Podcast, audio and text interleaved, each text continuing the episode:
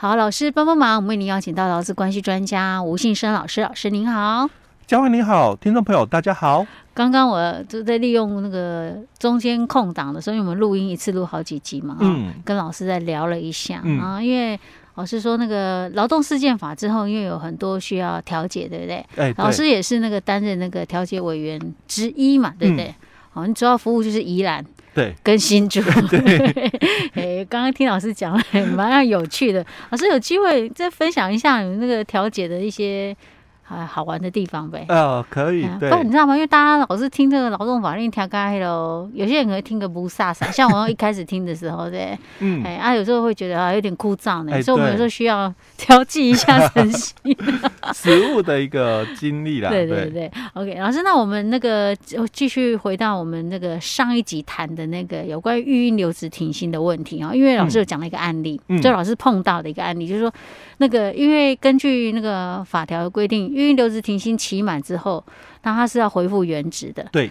那一般来讲，通常都是公司可能因为已经找人了，对，没有办法让老公恢复原职。嗯。但是老师讲的这个案例比较特别一点，是公司要让他恢复原职，但是老公没办法。哎，对。因为他自己可能身体状况，他没办法回到原本的工作来做这样子。嗯。那怎么办呢？因为这个其实会产生很多问题，好，尤其是法律竞合的问题。没错，没错。到底是不是就处就此两人就解雇，呃，就是解除劳动关系呢？嗯、还是说那个可能如果公司也不同意，那他可能会公司会有一个就是，哎，那个叫做，哎，解雇最后手段的这个问题等等哈。那这样这种碰到这种状况该怎么办？嗯嗯，其实哦。这个案件哦，他们是公司啊，就我刚刚上一集我们提过了，哦，就是以十一条的第五款，跟劳工哦就终止关系哦，所以也付了这个资遣费哦，也做了资遣通报，也给了劳工就是非罪离子证明书。但是在这两年，因为劳动事件法实施了以后哦，我们在这两年哦，大概有蛮多经手的案件哦，几乎都是打确认雇佣关系。嗯哦，因为之前我们在节目也分享过。早期的话，就一百零八年之前哦，嗯、这种确认雇佣关系的诉讼在法院非常非常的少见。嗯，因为这个老公的诉讼的一个门槛，而且他旷日费时，哎、欸，对，对很高、嗯、哦，因为你要缴的裁判费很多哦，嗯、而且旷日费时哦。嗯、好，那之后就是在劳动事件法之后，因为他把这个诉讼的一个门槛降降低了，嗯，哦，至少哦减少了大概。原来的大概六分之一，甚至更低都有。然后只剩下原本可能需要的费用的六分之一。对，六分之一哦，甚至更低哦，因为在我们的劳动事件法的规定里面哦，诉讼之前是先行调解，嗯，哦，所以你不用缴那种裁判费的，你是缴那个调解金的哦。那所以金额成本哦，有可能会降得更低哦，所以我才会讲说这两年哦很。多的案件哦，几乎都是这个打这个确认雇佣关系。其实你知道，确认雇佣关系如果打赢了，对劳工来讲是很有利的。对，而且他会觉得说，那我今天需要付出的成本已经低，已经低低到我可能可以负担了，我也可以跟你撸那个撑得起那个时间了。那我干嘛不呢？对不对？但是拼一拼嘛。这里就有一个很重要的关键哦，既然你都是讲哦，嗯，我还是你的员工，当初的解雇哦不合法，我还是你的员工，那现在你就要面临一个抉择，就是你有一段很空窗期是没办法找工作的，哎，对，那还有一个问题，我已经给你了，嗯，非自愿离职证明书，你能不能去申请政府的失业补助？哦，OK，这是一个很抉择的一个问题哦。是，假如我去申请了，啊，那会不会被认为说我同意了？哦，哦，这是一个很抉择两难的一个问题。但是你要知道，另外一个问题在于诉讼哦。刚刚佳慧一开始就讲到了，诉讼的期间，嗯，旷日费时很冗长。是，可是偏偏，我们的失业的这个补助申请，嗯。也有期限哦，是哈，我本来在想说没关系啊，我忍着先不要申请，然后我等到官司打完了，我再去申请，万一输了我再去申请，原来不行哦。我刚才打这个好主意呢，好主意哦，很多这样想，对不对？对。欸、那我我这边拿到了，然后再来拿这边，对 不对？哦，但是他就是有这个两年的期限的问题。哦，两年内哦。对。可是现在劳动事件法了，应该不会拖到两年吧，老师？哎，可是因为我们是一百零八年才这个修法嘛，哦，那一年的这个。适应嘛，所以我们一百零九年的一月一号哦才实施，才实施哦。那这个就会造成有些在前面就已经有诉讼官司的哦。那另外，虽然刚刚佳慧也提到说，哎，我们劳动事件法它强调的是迅速嘛，哦，所以我们在诉讼前就先行调解哦。那三次的一个原则哦，那再来调解不成立的话，就进行所谓的诉讼程序哦。那我们也是哦。采一次的辩论的一个原则，嗯、那六个月内宣判哦，所以时间点哦可能不会拉的太长哦。嗯、可是这个都是原则，嗯，哦哦是原则，所以也有可能是有例外的这样。对，也他其实呃例外的一个部分，嗯、我自己哦我在调解的过程里面我都有经历过哦，嗯、就三次嘛，嗯，调解三次的是。的一个原则，那有没有第四次？哈。哦，我我自己在处理，我也碰过，就是有调第四次的哦，哦。那我们也是讲说三个月内调解嘛，嗯。那我也是又也遇过嘛，超过三个月的，是哈，就是劳动事件法之后哦。哎，对哦。但因为我刚刚强调说，这个都是原则哦，哦。但是因为有利于双方的一个调解的一个进行哦，哦，所以我们。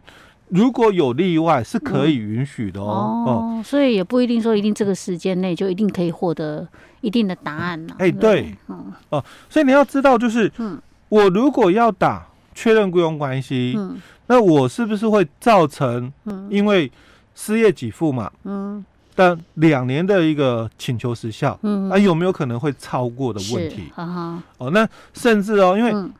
他在这个调解的一个进行，因为有些哦，嗯、可能是打打诉讼了，嗯，之后又又可能又愿意啦，嗯，就是和解。谈和解的一个部分，所以可能又会回到我们的劳动事件法的一个调解里面，啊、哦，所以它有分两种，一种是专调，一种是移调的哦，啊、那会有这两种不同的一个状况，是。那时间差又会拉长，哦。哦，所以有时候就变成说，劳工朋友自己哦，你可能要考虑清楚哦，在你的这个情条件呐哦是什么，你可能要有一些的掌控，嗯。哦，不然的话，你也有可能哦，就是说跟这个相对人这边哦，我我们可能就是愿意啦，嗯，就是达成一个和解这个部分，各自退让嘛，哦，是，那也有可能会造成就是。